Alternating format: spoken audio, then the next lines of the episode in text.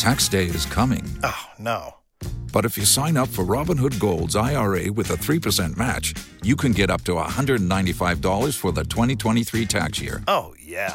Sign up at Robinhood.com slash boost by tax day to get the biggest contribution match on the market. Subscription fees apply.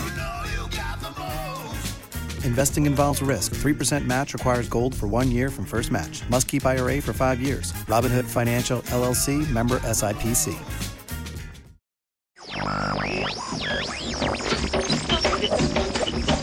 You've tuned in to Colombia Calling, your first stop for everything you want to know about Colombia. How and where to invest, where to visit. From the Pacific to the Caribbean, the Andes Mountains to the Amazon jungle, Colombia has a slice of everything. Shooting from the hip, answering the questions that need answering. Here's your host, the journalist and hotelier Richard McCall, shedding some light on the fashionable South American destination of Colombia. It's that time of the week again, folks. This is me, your host, Richard McCall, here in Bogota, Colombia, 2,600 meters closer to the stars. And this is episode 403 of the Colombia Calling podcast. Uh, I apologize in advance for my voice. It's a bit croaky. I've been on antibiotics for the last few days due to a throat infection yeah, you know, brought back from nursery school by my youngest son. Of course, they spend their times in these viral soups that are nursery school, and of course, my older one at uh, at uh, primary school. But so be it. This is the way it is. Thank you again to those of you who have signed up on Patreon.com at patreon.com forward slash Colombia Calling, where you can make contributions uh, to the Colombia Calling podcast and ensure that we, you know, we're economically viable to continue making the podcast. That's myself and Emily Hart on news. We've also set up another page where you can make one off donations. So, therefore, you don't have to do the Patreon thing. It's kind of like um, buymeacoffee.com, the American one, but this one's called Coffee, but it's ko fi.com. So it's kofi.com, Colombia Calling. And you can make one time donations for as little as $5 uh, you know, just just you know, throw a little something at us to help us out.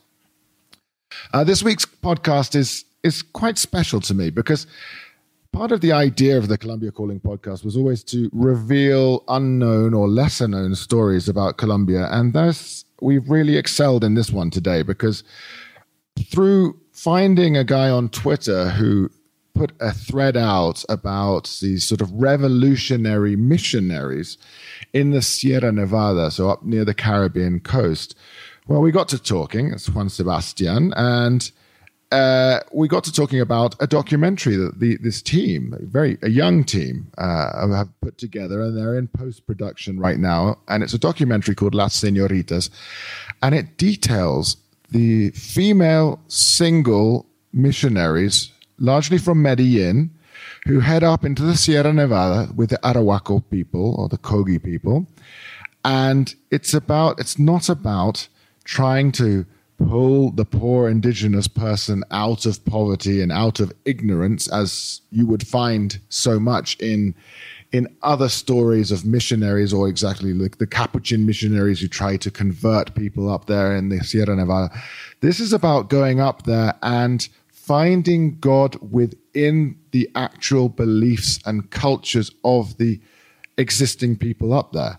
So, from the Catholic Church, this is incredibly revolutionary. And, you know, people don't know about this organization, this, I guess, I, I, wouldn't. I don't even know what to call it, but it's it's USEMI, USEMI. That's how we'll refer to it. And we're going to talk to Daniela uh, Daniela Rocha and Daniel Velasquez, who are part of the team, and they'll be telling us about their experiences filming in the Sierra Nevada, what this documentary means, and of course, how long this project took place. And of course, I think it was the 60s, the 1960s, 1970s, and 1980s.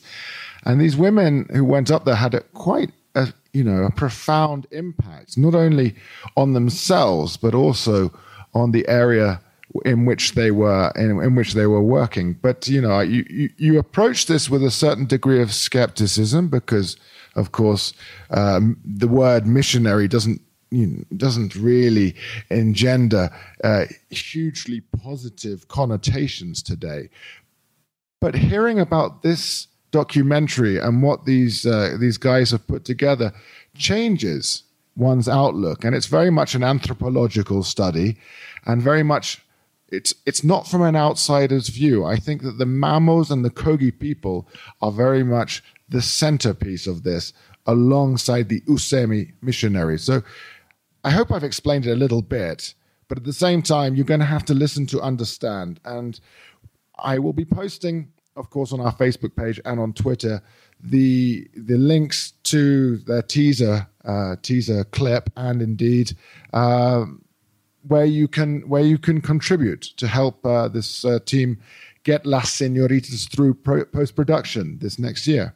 So that's me. I'm going to give you uh, pass you over to Emily Hart now with the news, and then we'll be back in segment three with Las Senoritas, well, the documentary, and two members of the team talking to us about their experiences and what this means. Thank you again for listening, and bye bye. I'm Emily Hart, and these are your top stories from Colombia for the week of November 22nd, 2021. A scandal of international scope for Colombia's police force this week, as policemen were caught in costume as Nazis, with uniforms, swastikas, and a replica Luftwaffe plane. One officer was even in costume as Adolf Hitler. Held at a police school in Tuluá, in Valle de Cauca, the event was supposedly part of Internationalization Week. The scandal broke as the Academy themselves posted photos on social media. The German and Israeli embassies in Bogota expressed total rejection of the event, while the US ambassador branded it outrageous and offensive to all victims of the Nazi regime. President Ivan Duque condemned the event, and the Public Prosecutor's Office has now opened a preliminary inquiry into the use of Nazi symbols. The president has announced that Colombia's economy is on track to grow more than 9% this year. The government statistics agency said this week the economy expanded 13% in the third quarter compared to the same period last year.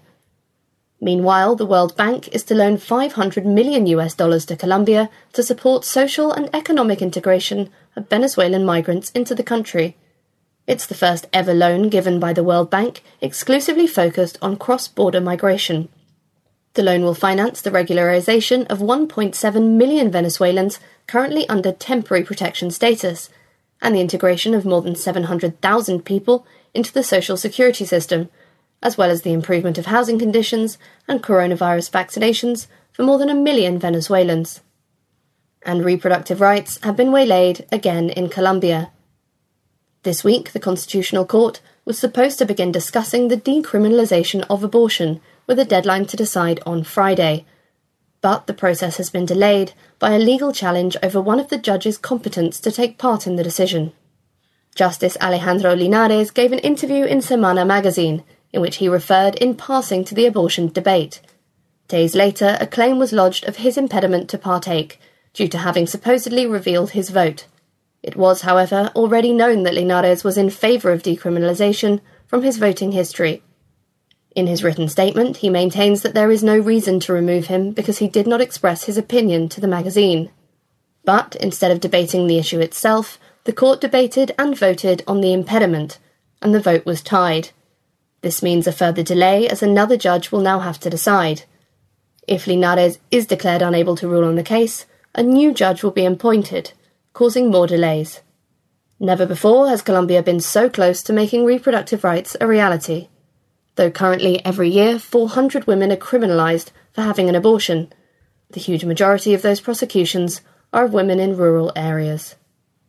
New figures show that 40 members of the trans community have died this year in violent acts related to murders and deaths resulting from human rights violations. Compared to 2020, this year has seen a 25% increase in rights violations and homicides. Colombia is thus the second most dangerous country for trans people in South America, after Brazil, according to the Transaction and Support Group Foundation. Former heads of the Cali cartel, the Rodriguez Orejuela brothers, have agreed to testify at the Truth Commission. They're expected to speak about their claims that they financed the political campaigns of two former presidents, Andres Pastrana and Ernest Samper, both with full knowledge. Gilberto and Miguel Rodriguez Orejuela have been in prison in the USA for more than 15 years, having been extradited and convicted of drug trafficking there, now serving sentences of 30 years. Following a slight climb, coronavirus cases in Colombia have levelled out again, now at around 2,500 new daily cases. Nearly 70% of the country have now had one dose of vaccine, 46% are fully vaccinated. Those were your top stories from Colombia for the week. I'll be back next Monday.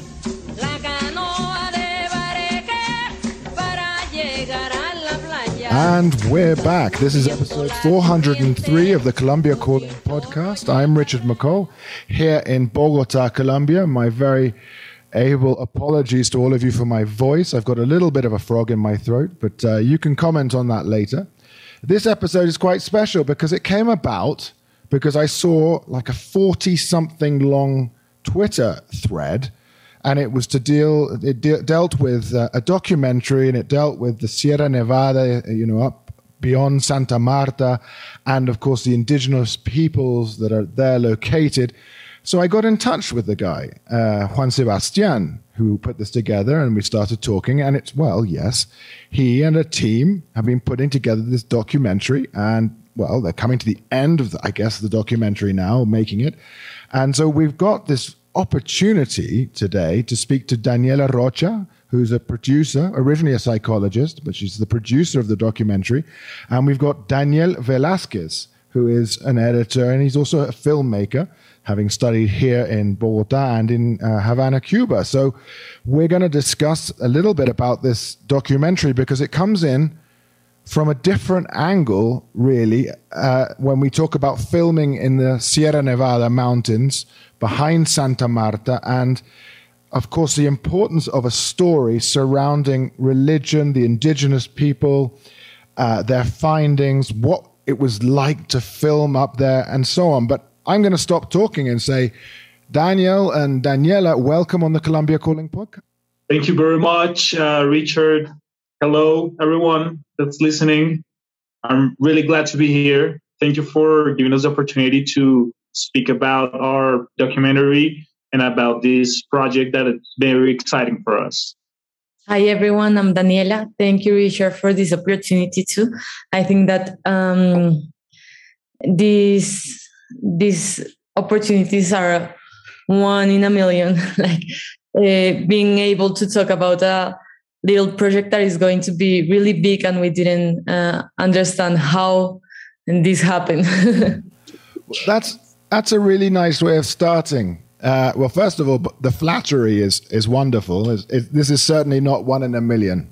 I'm just a guy with a microphone here but this documentary las senoritas obviously the two of you have been and with a big team have been living and breathing this documentary perhaps I don't know which one of you would like to start and give us, uh, uh, you know, a summary of of what the documentary is about. Um, well, uh, this documentary film it's about uh, the history about Las Señoritas. Uh, there were a group of um, women and men, but mostly women, that lived in the Sierra Nevada, Santa Marta, uh, in the 60s and the 70s uh, and the early 80s. They were working uh, for the church then, but um, they were they were creating new forms of of teaching the the indigenous, uh, the Arhuaco people, to maintain their like their culture and not being like uh, somehow uh, how can I say, like taking like Catholicism and Christianism over their culture, but uh, make making them learn their own culture as well. Uh, this group of people is called USEMI, Unión de Seglares Misioneras. And this documentary, it's really interesting in the uh, context of Colombia because you know, Colombia has had a lot of violence in history, a lot of black and white thoughts. It's like this or it's like that. and these sort of stories uh, like let us let us know about all these really gray shades of things that are between all the political uh, things that are that are going on in Colombia around that time, and that makes it really important nowadays because we're living in a society that's quite divided between uh, left-winged or, right, or right-winged uh, political thinkings. Um, we have been working in this project around like more than a year and a half, I think. Um, we're working we're, we're we're working with other two um, guys, uh, Juan Sebastián Zapata and Santiago Uzan. They are both co-directing this project.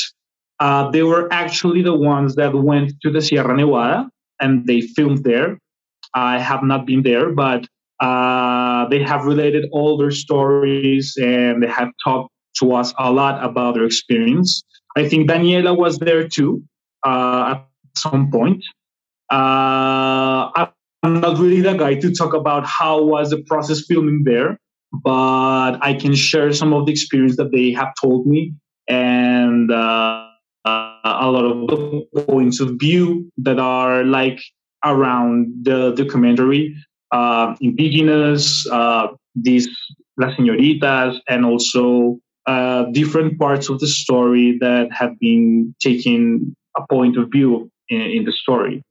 So, um, yeah. Um, this, I mean, this is, is this story, this USEMI, the, the, the, the organization that's up there. This is a from the United States. No, they okay. were founded by a guy, a guy that is called uh, Monsignor Valencia Cano. He was uh, known like the. Wait a second, I'm going to search a word. uh, he's called the um, Bishop, the Red Bishop of Colombia. Okay. And he's uh, he's part of the history of Colombia as a revolutionary part of the of the um, of the church of the Catholic Church because he was trying to make uh, evangelization and missions a work that was with community and based on the poverty, but not as based on the uh, brainwash work that had been made in other um, works of the of the church. So he started training them, USEMI, uh, that is a group of girls from Medellin that were trying to search like a new way of working with people. Uh, they were not uh, identified with the with the traditional um, like uh, main um, roles of the woman they were not horse. They were not uh, um, religious but they were not also uh, women that wanted to be married with someone. They were like free women and they wanted to work with people. So they they get to know uh, the bishop the red bishop and he started um, training them to work with society to work with people so they started working with him in Buenaventura. Uh, they also worked in Chiapas in Mexico, and um, then they start working in in La Sierra. In La Sierra, they start with an education program that was based in the culture of indigenous people, not in the religion or in the Catholic uh, thoughts. And they start uh, traducing things and, and start to um, how do you say that? Like writing the indigenous language. Um, after they start to work with political issues that they were fighting. Like uh, their territory their education their language. Um, and they were like a, a little um, piedra en el zapato uh, they were uh, yes a, a, a, stone in the in the shoe. Yes, they were the stone in the shoe from the from the church because they were really different of every mission in La Sierra, and they were making like um, all the things that they didn't want, like La Iglesia didn't want them to make. They were changing society. So that's why we find it like really interesting. They were Colombian, but uh, they were making a work that was never seen in Colombia. Mm-hmm. This is truly fascinating. I'm, I'm starting from the beginning here, and I'm learning now from you. But this, you know, head bishop, as you say, this is truly revolutionary. As you uh, again, uh, that it's a, it's a definite break from what we expect the Catholic Church to be doing. You know, we go all the way back to 1492, and you know the Catholic Church doesn't have the best reputation in this part of the world. Let's say there is a a I think that the, the lightest way of putting it is it's just a, a, a, a slant on uh, absolute cruelty towards native uh, populations.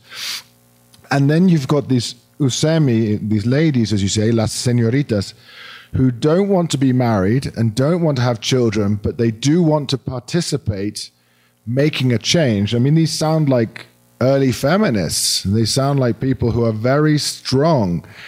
And so I need to start with the kind of question here is, and I don't know which one of you can answer it, is why did why did the bishop choose, or why did they choose La Sierra and La Sierra Nevada and this area to to go? And and what I like, what I, what you are explaining to me is that the, the, the these, these this group went there, and it wasn't to try and let's say pull, and I'm putting this as a sort of a quotation, pull the poor indigenous people out of poverty and and their undeveloped lifestyles.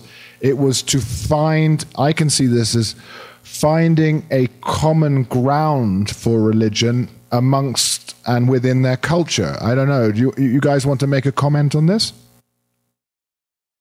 Um, yes, like there's a, a really interesting part in your question that is like why Usemi did arrive to La Sierra.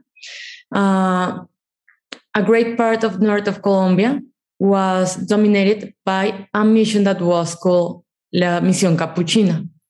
They were a mission that is really traditional, like even medieval, maybe.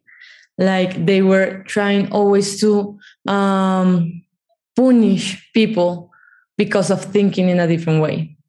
And they had a lot of people to evangelize so they were not, not enough men for them.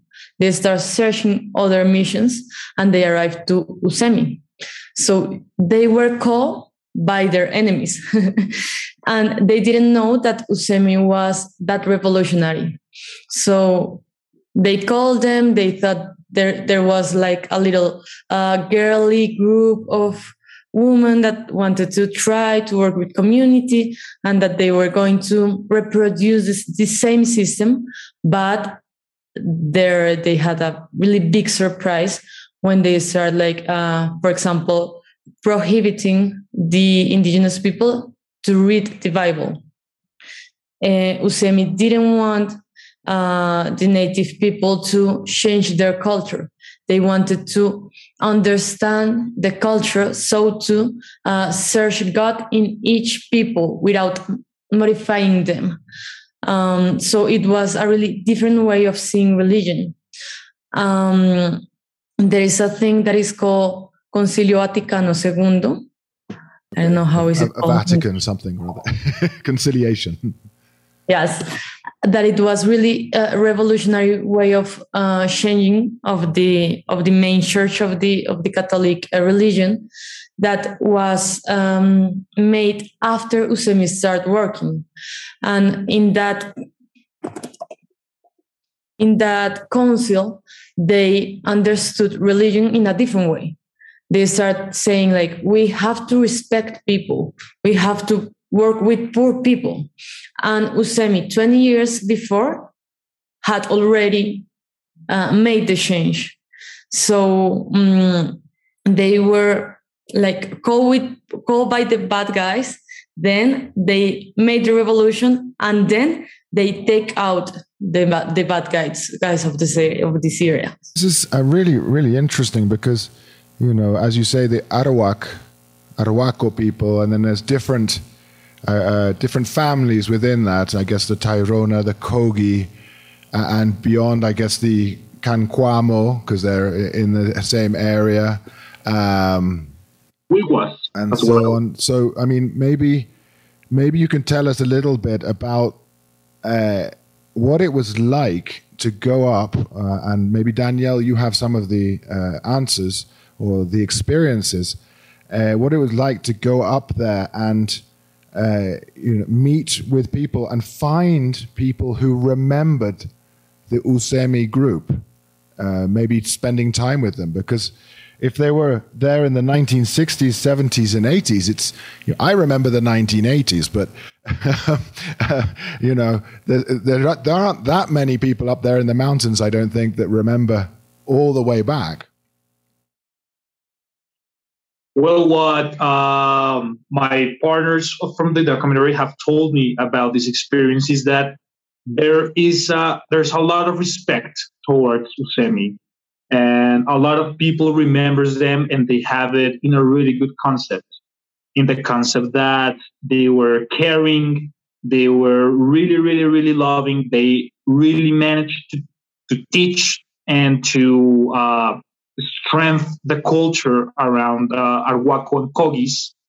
And well, most of them, uh, of the Arhuaco people that talked about Usemi, always said something like, they were my, my, father knew them you know or my mother and like the generation before so i think that's really important because the reason why we got to this story was actually because people were talking about Usemi uh, still nowadays remembering them and their work there it's it's tangible in, in the sierra in la sierra and I think I think that Usemi did a really really important job. I think that it, uh, probably things would not be the same if it was, it was not if it was not for the work of Usemi. Uh, they actually, like Daniela said, they eventually took care of them towards the Capuchino missions that were actually destroying the culture. So, I mean, you can still. I think I haven't gone there. I, have not gone there, uh, to the Sierra, but uh, I think that what have what I have been told is that it seems like a timeless place uh, where culture is still there. You can perceive uh, Arhuaco culture. Uh, it's a, it's a culture that's been preserved really well through time and decades. Worth uh, thinking. I mean, that's probably it. Daniela, you have maybe something to share about it. Daniela, so your time, your time when you went up into the Sierra, were you able to meet people who remembered the Usemi? Well, when I went to the Sierra, I didn't know Usemi history, but I did live like um, the experience of being a woman in a society that is really uh, different and that does does uh, still think that women and men are really different.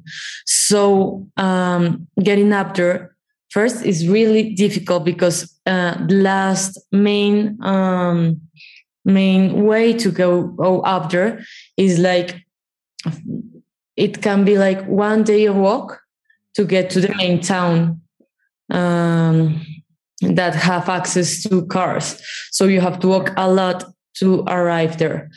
And um, there is no light there there is no uh, like water from like good water there. Everything is really different. And the way they they used to um, interact with women uh, is not that cool because they start like searching men for uh, talk. Maybe if you are trying to talk with them they're going to ignore you because you're a woman. So that time i went there i was thinking it's going to be really really difficult to work with them because i have to be really patient and have to be really comprehensive not to take it personal uh, and then uh, we find we, we found out uh, Usemi history and we start to understand that maybe being a woman and working in La Sierra is possible. Um, so in that time, I didn't knew that uh, indigenous people recognize Usemi, but uh, I was able to understand the difficulties of being a woman there. Mm. But as you said, I mean, you went there with a real, let's say, worry, and yet it was okay. I mean, it was challenging, but because of the arrival of Usemi, it, you, things had been improved for you years before. Well, main, mainly, I think that it have improved from for the people because nowadays they have uh, educational system based in their culture. They don't have uh, the Capuchinos in the territory. They can have the limit, a clear limit between the resguardo, that is like the main territory that is um, protected for indigenous people, and other territories. Uh, and this, in some way, has been uh, a possibility because of Usemi. Yeah. Um, but of course, there's a lot of things that have to be improved.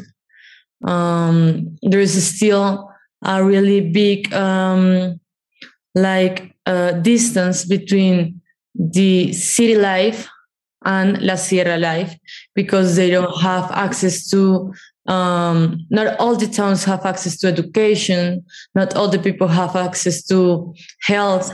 Um, they don't have access to the to the market. So if they need like rice they have to walk like three days to buy it in the nearest place.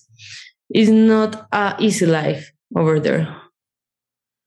That's yeah that's hard i mean that obviously but i mean you get the feeling and i've only been uh, i've only been up there a couple of times but not obviously as, as deep as, as, as you've gone into these places. Um, but you know, the, the, these people, these ancient people, ancient families, they kind of just want to be left alone to to to live their lives, right? And and uh, I mean, you, you correct me. I want to hear all of your experiences because I mean, I've only been into the sort of low areas of, of, of the Sierra and, of course, into you know, way back in the day as a backpacker, back in the around 2000 or 1999, I, I hiked this, the the Lost City. So that's my only real knowledge, the Sierra Perdida. So maybe you guys could tell me just a little bit more about, I, I don't know, the reception, the culture. Uh, you know, how do they see you as well going up there to film? Uh, because I'm sure they don't want to feel like, a, you know, they're in a fishbowl you know, with everyone looking at them. It, it, it, it, has to be something else, sure. Yeah. I mean, uh, they are, I mean, they don't let anyone like film them or photograph them or go up there. I think that it's a process that can last years. And I think that for them, we're always going to be like city people, you know? but I think that their their way of viewing life and understanding life uh, can make them feel empathy towards certain people and feel them, feel their energy, feel feel their spirit, and they can. I think they they come uh, like uh, con- consensus. I mean, they talk within them, they take decisions in group, and I think that most of the times when when my uh, Santiago and Juan Sebastian were, were, there filming, they were not allowed to film uh, like whatever they wanted. Uh, they had to uh, wait a little bit so the Arhuaco people uh, would deliver and will make a decision about what they can film, when they can film, so, Daniel, I mean, we were talking about, and you know, when we talk about Las Senoritas, and we were talking about how you have to behave really when you go up to this. It's a sacred area. Um, you know, it belongs to other people, despite being within the frontiers of Colombia. But uh, it's sacred. It's something else, and and you know the the the indigenous people and the families up there they have a different concept of time and the world and their cosmovision on on everything is different so filming and being subject to uh, budgets and uh, time restraints and things like that has to be a real challenge. I mean, it because you can't just go in and shove your camera at whatever interests you. There are serious rules. Yeah, I mean, um, I think that you have to behave really with a lot of respect, with a lot of touch, really, really sensitive towards them, their culture. And I think that as a filmmaker, you have to be a lot very patient, very, very patient. I think that they can tell when you are like a guy looking for something like a product, like somehow you want to go there, shoot, and then go to your house with beautiful pictures and great stuff, material, and like you don't care about them. I think that they can tell that. I think that the opportunity that they gave us to film there, uh, to be with the community, was because they actually felt the good intentions that uh, Santiago and Juan Sebastian had when they were filming. They they are really sensitive guys. They have worked with indigenous communities before. Uh, Juan Sebastian has six years going off and on, on and off to the Sierra, and Santiago has worked with um, uh, community. So I think that they have what it takes to make a connection towards uh, Arhuaco and Kogis. So, I mean, I think that this is a challenge for filmmakers but this is also a way of giving a shape to the film like it's not it's not like making uh, other type of documentaries. This documentary uh, like it, it, it looks like it, it looks this way it feels this way it, it it's been heard this way because of these types of rules that Arhuaco people has. This is the a way like almost the Arhuaco people are directing the film because they are the ones that in the end decide what you can shoot, where you can stand, uh, what you can show. These kinds of challenges are, are, are the core of the film, are the heart of the film. And as you know, a lot of filmmakers in the past had had has, has said uh, Chris Marker, Werner Herzog, for example, that these sort of challenges are the ones that make you as a filmmaker as a filmmaker get creative. Like really, you have to search for the for, for the image. You have to search for the time. You have to give it perfection to the shot. And it's not like you can shoot everything. It's not like you can like have hours and hours and hours and hours of shooting and of material. You have to be really selective. You have to have a keen eye, a keen ear. You have to listen a lot.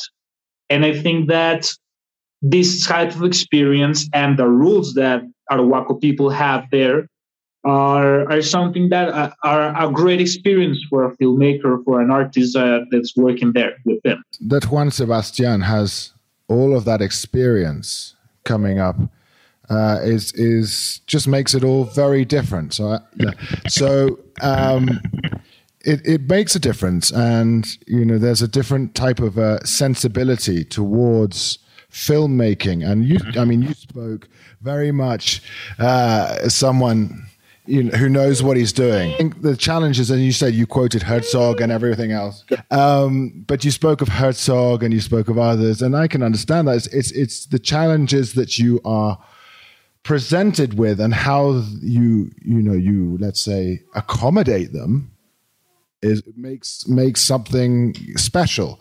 Uh, I I want to go back to the Sierra itself, and as I know now that Daniela was up in the Sierra, um, and you had your moments of when you were welcome, and other moments when you were made to feel very aware that you were a woman up there. Uh, uh you know, a woman, I, uh, you know, and you're you're you're searching for something. I bet you have some anecdotes about your experiences. Uh, you know, some stories that you could possibly share with us, either happy ones or not so happy ones, or just ones that maybe we'd be interested in hearing because it's so very different to anything that we really know. Well, I have a lot of like moments that have been really uh, significant for me in La Sierra. There is a family up there that is like our family because they have been working with Juan Sebastian for more than five years and they really care about him. So when he take people with him over there they start to making us part of the family.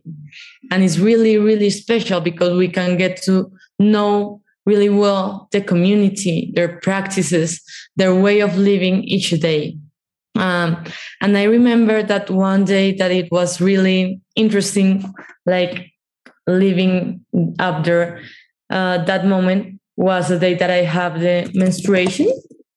Yes. And I used the cup, like the menstrual cup.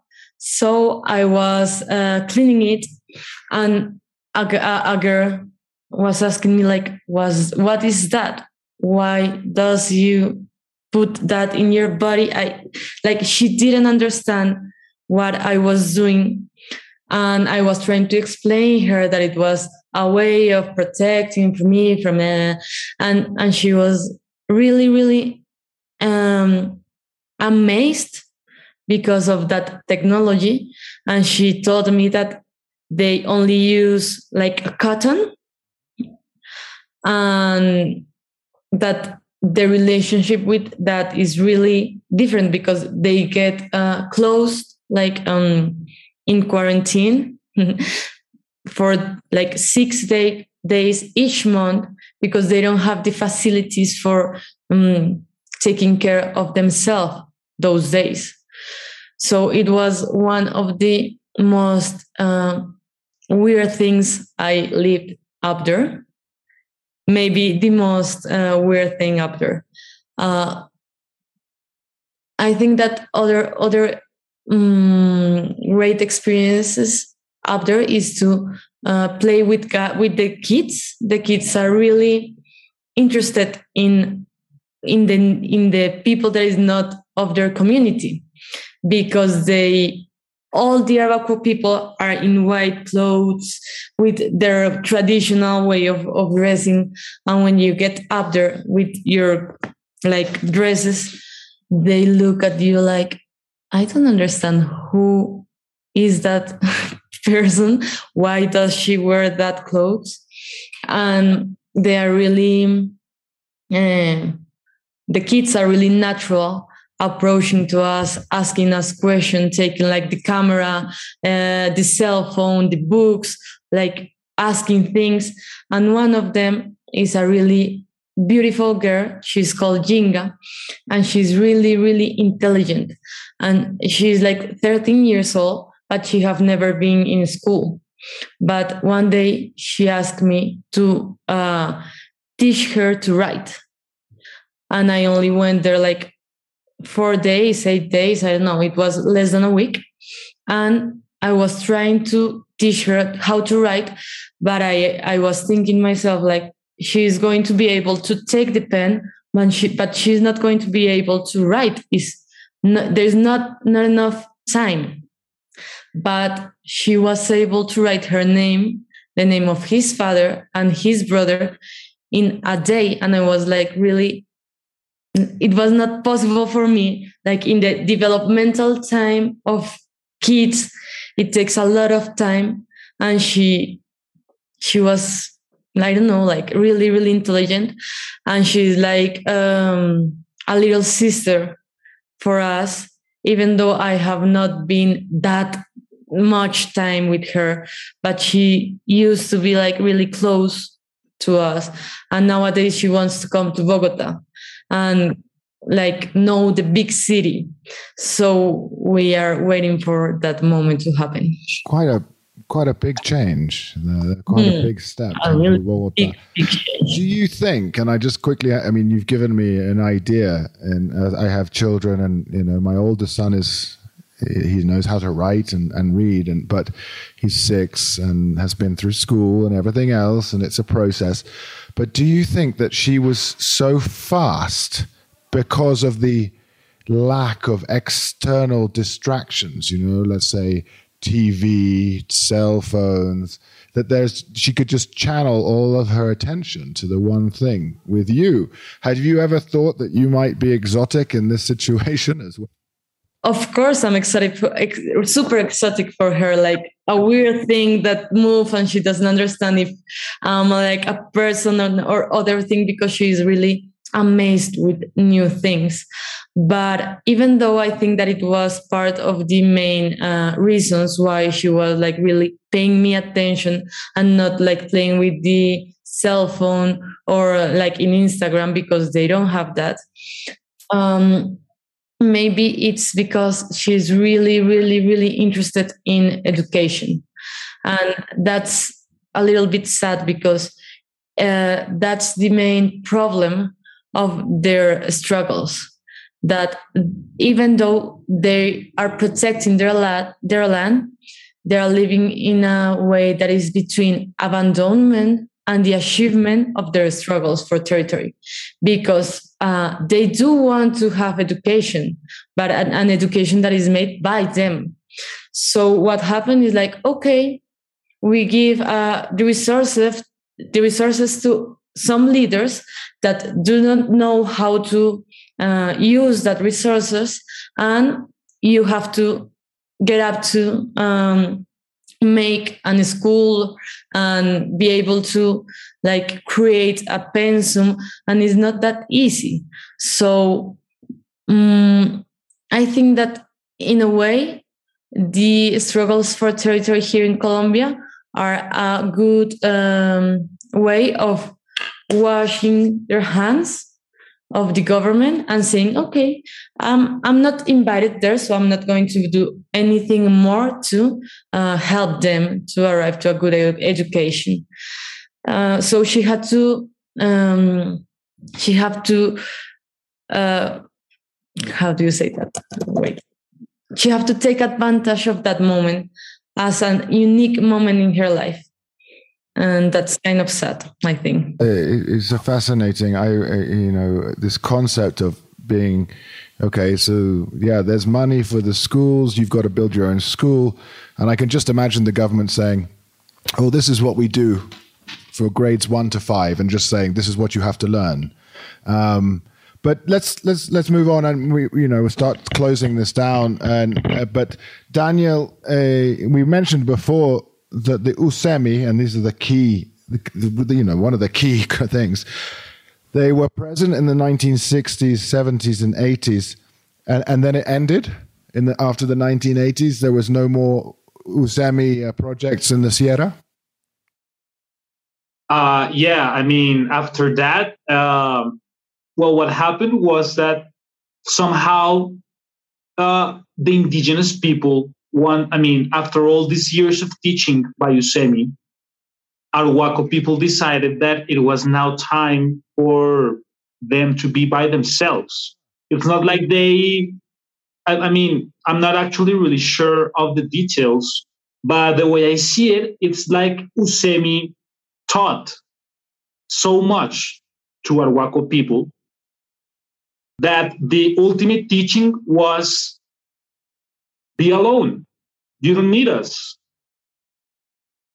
You know like i think that actually USEMI did understand the situation and they went uh, away from there. But uh, what i also think happened was that near the 80 near the uh, the early 80s in the sierra there was a conflict going on there. Guerrilla, uh, guerrillas and this i think this kind of stuff was really really something really important there and i think that uh, it, it, it's something that affected a lot to the USEMI missions uh, around there i think that the, the the context was not the best for Usemi to keep on developing developing their work. But I think that that is what happened. Actually, I mean, that that that it, it, might be that they you know came to the end of of their cycle, and if if you know the a revolutionary Catholic entity sees the end and can go it's it's it's an amazing feat you know you expect because you sort of imagine them as missionaries but they're very different. This is not this is not a missionary as you know like the film from the 1980s the mission and things like this this is not uh, so the two sides coming together. Obviously, the conflict we, we know the Sierra was uh, has been and and in in various parts continues to be very affected by the conflict. And uh, and and so on, and then of course the end of the Usemi kind of project, finding its end, having taught the people, and now the people themselves can take the project forward, which is, of course is a success story for any project. Uh, you know, it's not a, a cycle of always waiting for the next uh, do-gooder to come along. You know. Yeah, well, I think it was a complex phenomenon what happened there. I mean, I wouldn't say that it was just like Usemi find the end of the cycle. I think that a lot of things happened towards the end of Usemi there. Uh, there's there's some things that happened around there. There was somehow like there was a plane that crashed, and some of the Usemi girls died there. They didn't know if it was sabotage or somehow. Uh, we also, I mean, I think that not all the Arhuaco people agreed on Usemi being there. We have to understand that this community, very organic, has a lot of points of view as well. There's a lot of, uh, I mean, Arhuaco people are as any people. If You have 10 people, maybe five think one thing, two other think one other thing, three think another thing. So I think that the Usemi phenomenon was at the end of the cycle uh, converging into a lot of points of view, complexity, uh, maybe not all of the it, maybe it was not like black and white. It was really gray. So i think that part of the challenges of this documentary is exploring and trying to uh, figure out what actually could have happened at the end of the cycle uh, trying to explain and to show um, this phenomenon that was really complex. So your question is actually a question that the film is trying to solve. And it, it, it doesn't have a simple answer. I think that uh, it takes uh, analysis, investigation, and a lot of thinking uh, about it because it, there's a lot of things going on there, I think. What Daniel says is true, like uh, to the extent that they work so that the indigenous people could continue with their project. So they thought them to be teachers, nurses, and even how to pull teeth because they had no uh, people to make their uh, their teeth held. So they helped them to be like um, autonomous. But when at the end of their work in, in La Sierra, they helped them to remove the Capuchin missionaries of the territory. Um, to the extent that the indigenous people who were more traditional fought with them for the departure of the Capuchins. But those who had already been evangelized said that if one mission have to go, then they have to leave everyone, like Usemi and the Capuchinos and everyone, in, in a way that they were forced to leave. But one of them stayed there living until she died. Uh, and she was even buried as a mamut, that is like the great spiritual leader of the community, because she was really important for them and she was really respectful with them. She was like, um, she was the one that all Usemi thing was yeah, too much traditional for being true because everything that a leader said, she obeyed, no matter what was that.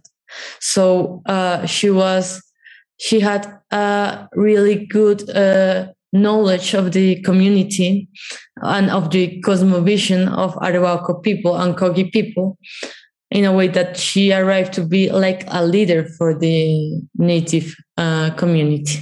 That's that's no small feat. I mean, that's an incredible opportunity and an incredible uh, high praise for someone to be accepted totally and therefore and you know exalted in a community such as that.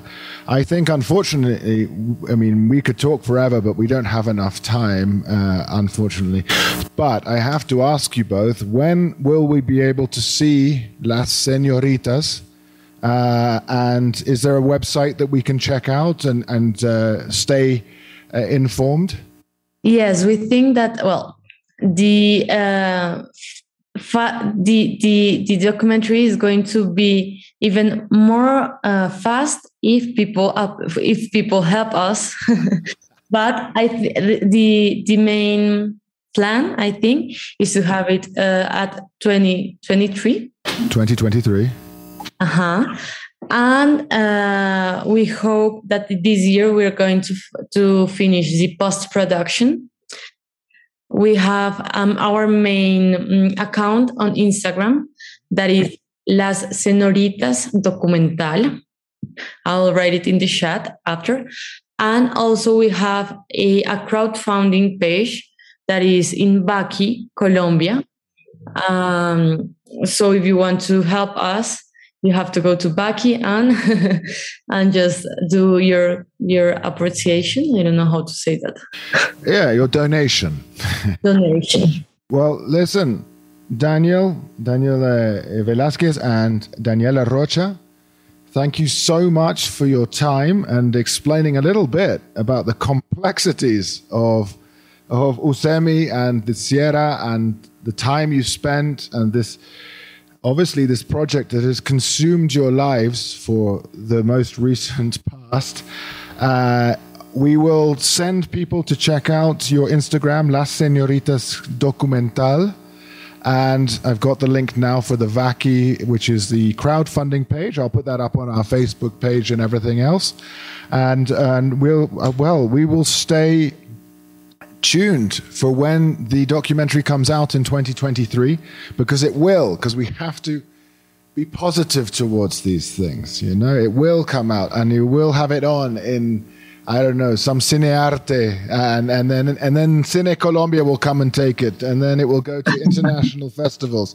And then you know big investors will give you lots of money for the next one that's what it you know we want it to be positive and we want to so listen thank you so much for your time and i wish you all all of you and the team and juan sebastian and everyone all the best in this next and it's it's the tough period now getting it finished and getting it out right so good luck with the rest and thank you for being on the Colombia Calling podcast Thank you. Thank you very much.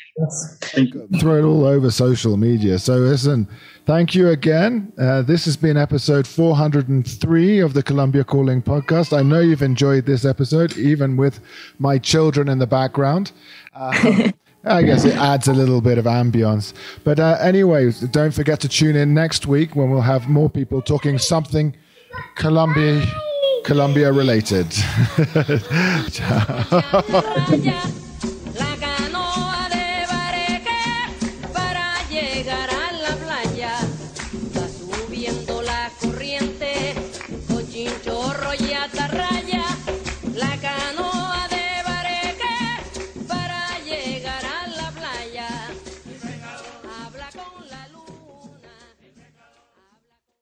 If you only have a 401k, you're not getting the most for retirement. Wait, what? Add a Robinhood IRA on top, then they'll boost it by 3%. You can do that? And if you transfer in any retirement account, you get 3% on top of that. Is there a limit to the match? No limit. Robinhood Gold gets you the biggest contribution match of any IRA on the market. Sign up for Robinhood Gold at Robinhood.com slash boost by April 30th. Subscription fees apply. Investing involves risk. 3% match requires gold for one year from first match. Must keep IRA for five years. Match on transfers subject to additional terms and conditions. Robinhood Financial LLC member SIPC.